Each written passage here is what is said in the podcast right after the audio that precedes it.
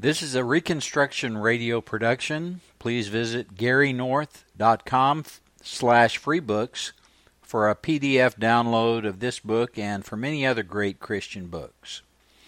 Backward Christian Soldiers, an action manual for Christian Reconstruction by Gary North, copyright 1984, published by Institute for Christian Economics.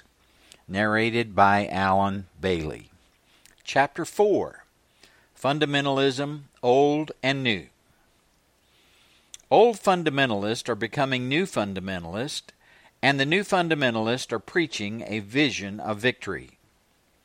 Historians always get themselves in trouble when they announce, on this date a new movement was born. Their colleagues ask them, if nothing else, how long was the pregnancy and who was the father, and the so called watersheds of history always turn out to be leaky. With this in mind, let me plunge ahead anyway.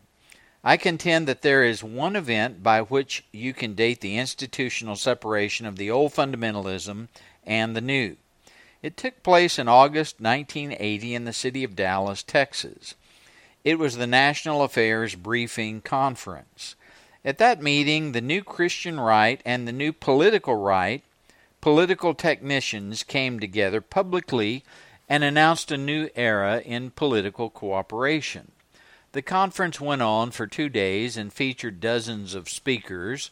The list included Pat Robertson, Jerry Falwell, James Robison during the more politically oriented phase of his ministry, and Tim LaHaye, representatives of the new Christian right.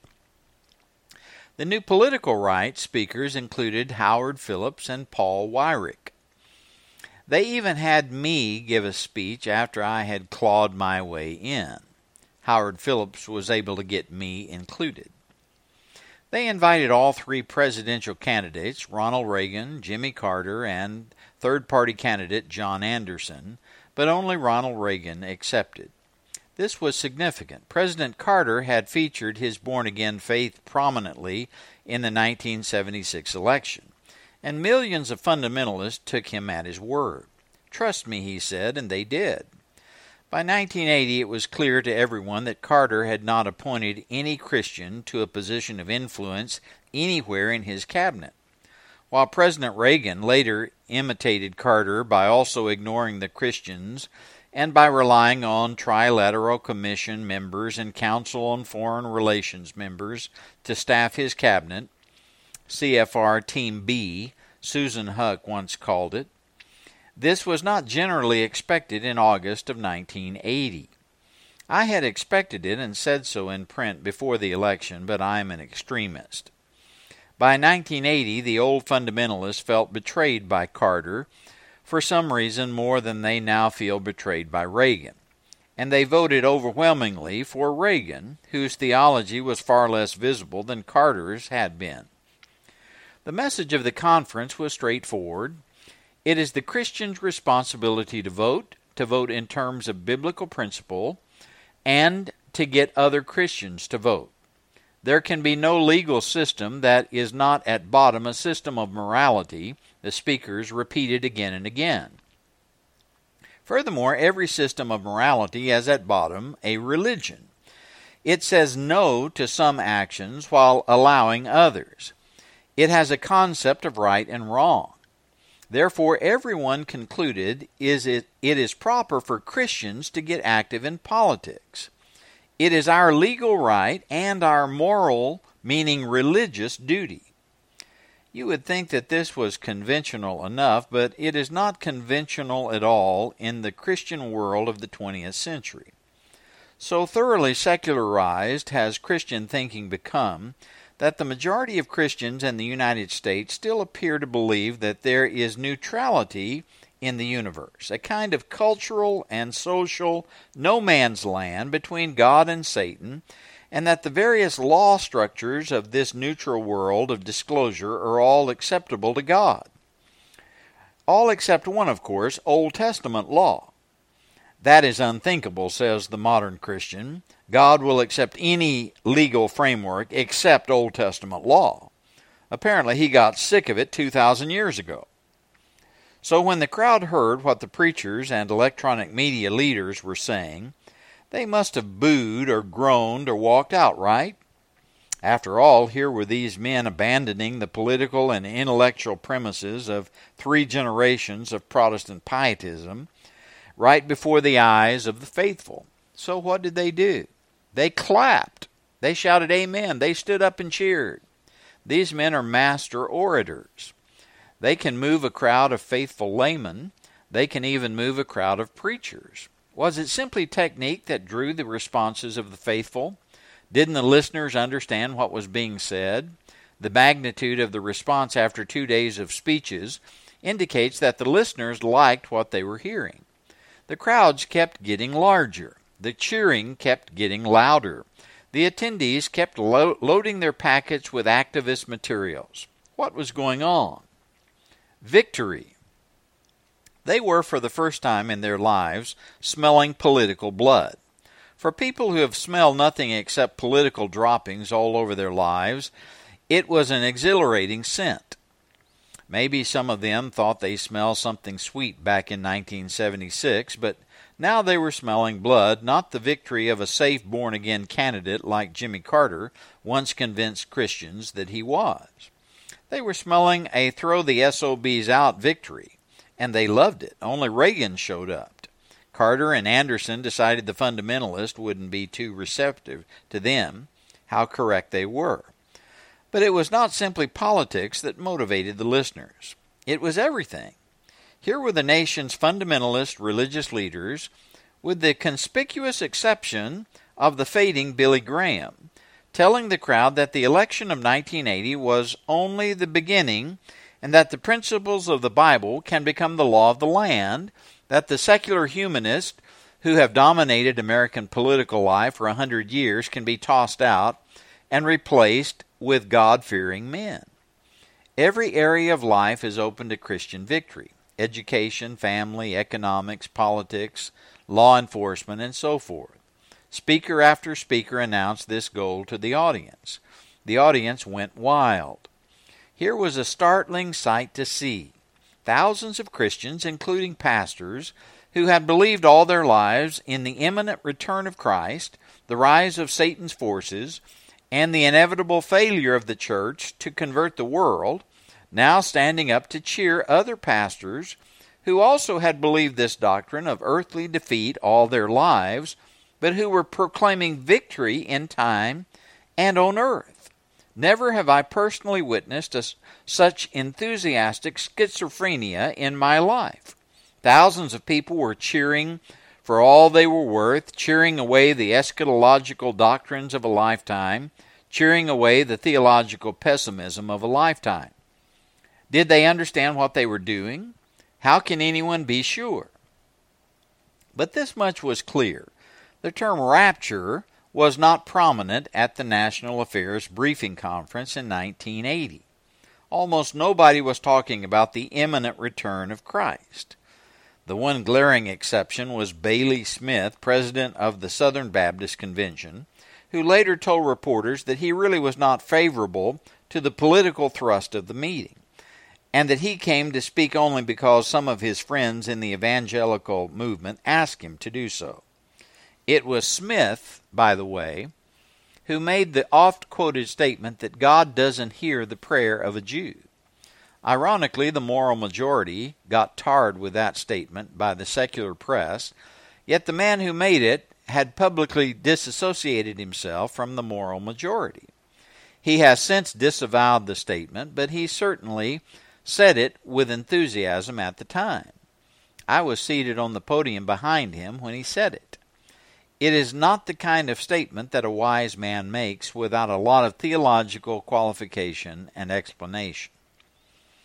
In checking with someone who had attended the similar conference in a similar conference in California a few weeks previously, I was told that the same neglect of the rapture doctrine had been noticeable all of a sudden the word had dropped out of the vocabulary of politically oriented fundamentalist leaders.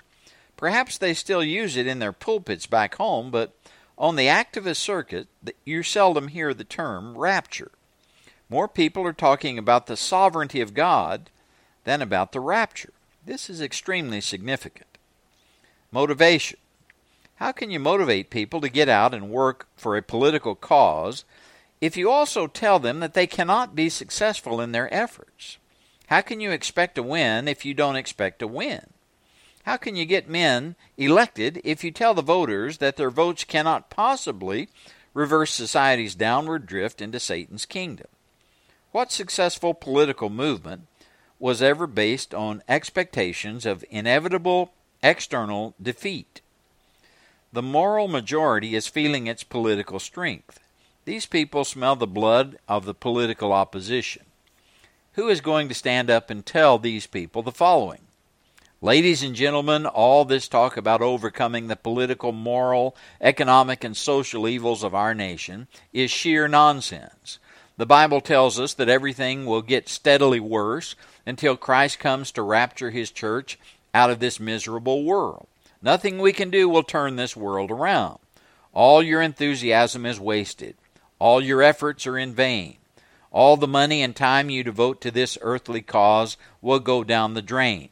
You can't use biblical principles, a code term for biblical Old Testament law, to reconstruct society. Biblical law is not for the church age. Victory is not for the church age. However, get out there and work like crazy. It's your moral duty. Not a very inspiring speech, is it? Not the stuff of political victories, you say? How correct you are. Ever try to get your listeners to send you money to battle for the forces of social evil by using some variation of that sermon? The moral majority fundamentalist smelled the opposition's blood after 1978, and the savory odor has overwhelmed their official theology. So they have stopped talking about the rapture. But this schizophrenia cannot go on forever. In off years in between elections, the enthusiasm may wane. Or the Christian political leaders may appoint the same tired faces to the positions of high authority. I use the word may facetiously. The Pied Pipers of politics appoint nobody except secular humanists, always. It will take a real social and political upheaval to reverse this law of political life. That upheaval is coming. In any case, the folks in the pews will be tempted to stop sending money to anyone who raises false hopes before them. So the new fundamentalist preachers are in a jam. If they preach victory, the old line pessimists will stop sending in checks. And if they start preaching the old line dispensational, premillennial, earthly defeatism, their recently motivated their recently motivated audiences may abandon them in order to follow more consistent, more optimistic, more success oriented pastors. What's a fellow to do? The answer give different speeches to different groups. For a while, this tactic may work. But for how long? Theological schizophrenia.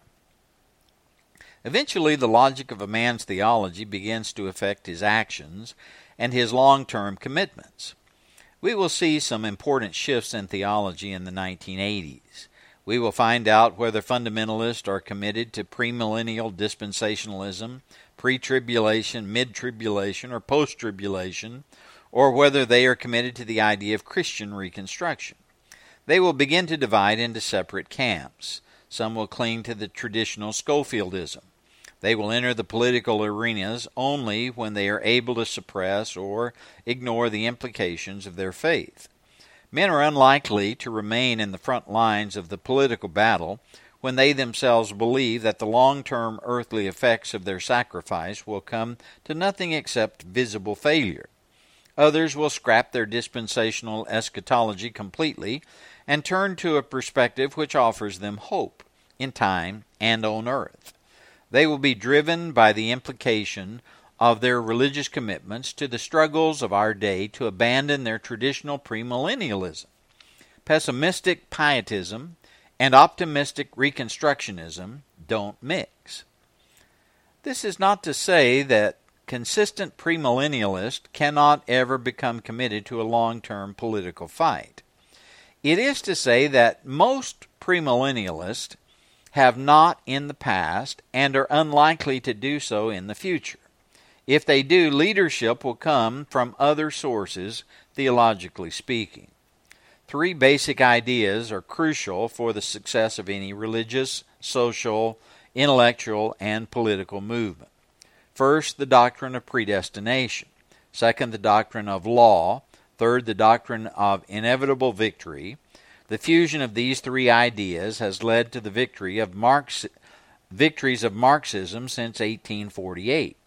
The communists believe that historical forces are on their side, that Marxism Leninism provides them with access to the laws of historical change, and that their movement must succeed. Islam has a similar faith. In the early modern Christian West, Calvinists and Puritans had such faith. Social or religious philosophies which lack any of these elements are seldom able to compete with a system which possesses all three. To a great extent, the cultural successes of modern secular science have been based on a fusion of these three elements scientific material determinism, the scientific's knowledge of natural laws, and the inevitable progress of scientific technique. As faith in all three has waned, the religious lure of science has also faded, especially since about 1965, when the counterculture began to challenge all three assumptions. Without a doctrine of the comprehensive sovereignty of God, without a doctrine of a unique biblical law structure which can reconstruct the institutions of society, and without a doctrine of eschatological victory in time and on earth, the old fundamentalists were unable to exercise effective political leadership.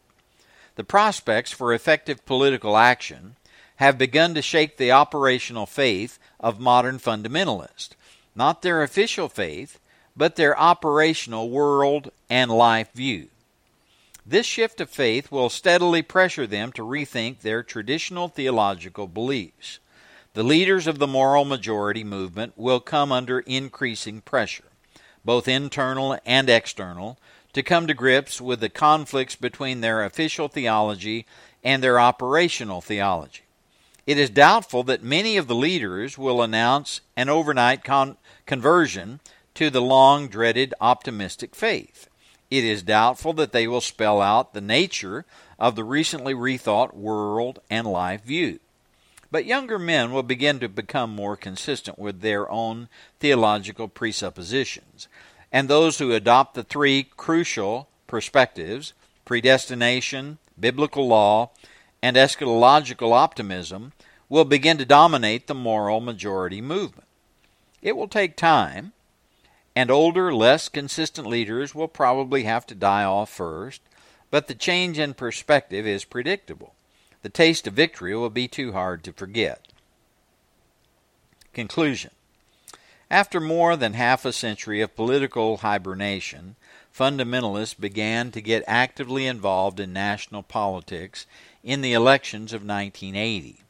Many of the leaders of the older pietistic, don't get involved in worldly affairs version of American fundamentalism made a major switch in their ministries between 1976 and 1980. Jerry Falwell is the most prominent example, but he was not alone. There were several reasons for this opposition to abortion, opposition to humanism in public education, opposition to moral decay in culture, opposition to Carter's submissive foreign policy, opposition to the visible deterioration of our national defense system. But most important was a new outlook concerning the possibility of external victory, victory prior to the visible personal return of Jesus Christ to earth. What has been most remarkable and utterly ignored by the secular and Christian press is this shift in practical eschatology. Slowly and not all that surely, Old fundamentalists are becoming new fundamentalists, and the litmus test of this shift in perspective is the issue of eschatology.